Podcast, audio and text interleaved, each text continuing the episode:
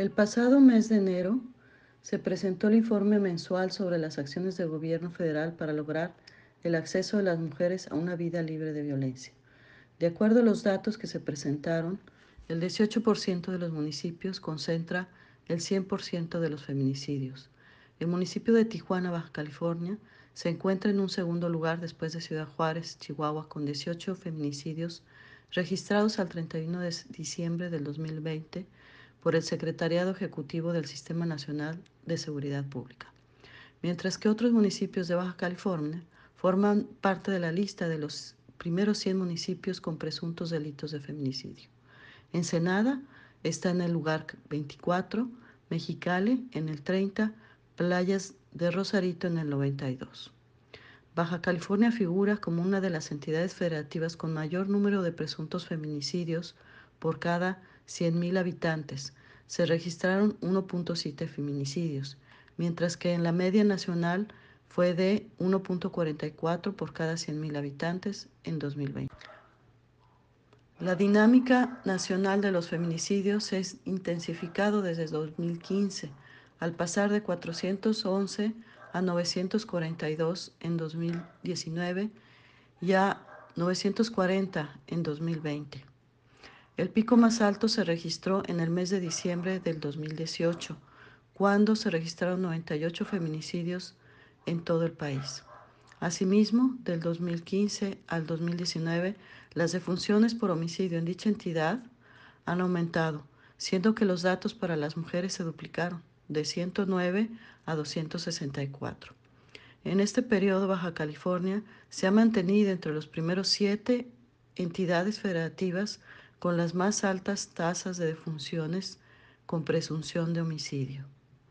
Por otra parte, el pasado 17 de diciembre se presentó el estudio La violencia feminicida en México, aproximaciones y tendencias, editado por ONU Mujeres. Se trata de un estudio que da continuidad a los realizados anteriormente y que cubren el periodo de 1985 a 2019. A diferencia de los anteriores informes, este último incorpora un conjunto de datos sobre homicidios de mujeres y feminicidios integrados por el Centro Nacional de Información, cuya base de datos se alimenta de las carpetas de investigación abiertas y de las averiguaciones previas iniciadas por parte de las fiscalías estatales. El panorama que se presenta en este estudio confirma que efectivamente la violencia contra las mujeres se ha tornado en uno de los indicadores más preocupantes de la descomposición del tejido social, de la falta de oportunidades, de la desigualdad social y de un sistema de justicia inoperante. En el citado informe hay dos elementos relevantes que es importante destacar. El primero es que en los últimos años el ámbito de mayor violencia contra las mujeres es el comunitario, tanto a nivel nacional como en Baja California.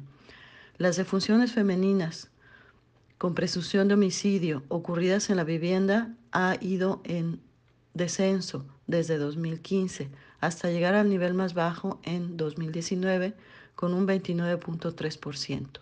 En cambio, las defunciones femeninas con presunción de homicidio ocurridas en la vía pública llegaron a su máximo nivel en 2012 con un 54%, para después tener un ligero descenso hasta alcanzar un 52.2% en 2019.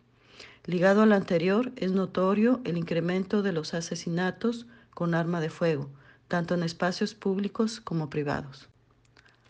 Adicionalmente, derivado del confinamiento obligatorio por la pandemia del COVID-19, la violencia contra las mujeres se ha incrementado.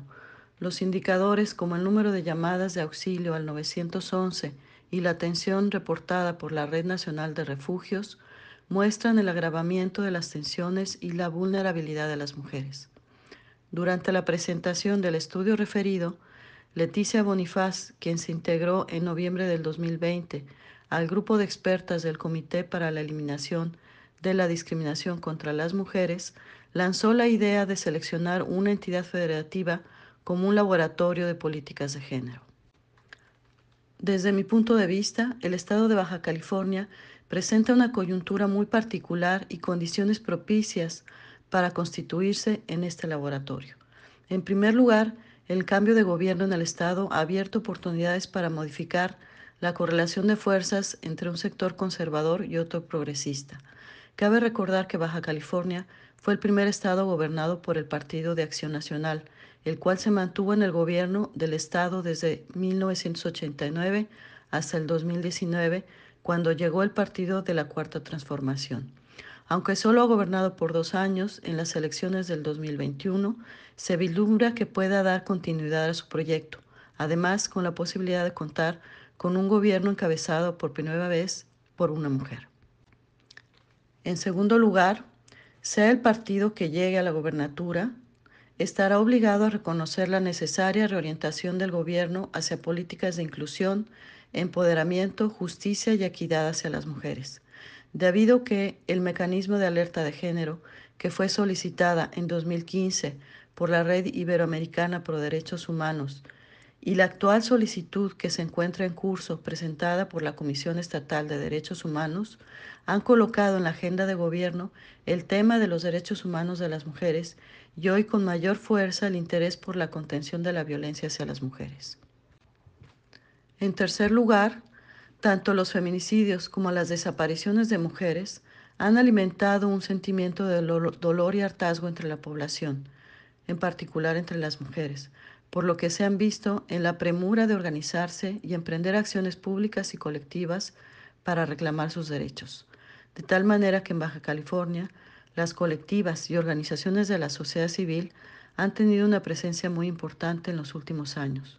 Además, se reconoce que hay ya varias generaciones de feministas en los distintos municipios que en conjunto han permitido resistir a los embates de grupos antiderechos que en otros momentos contaron con apoyos y una mayor aceptación en algunos sectores de la población.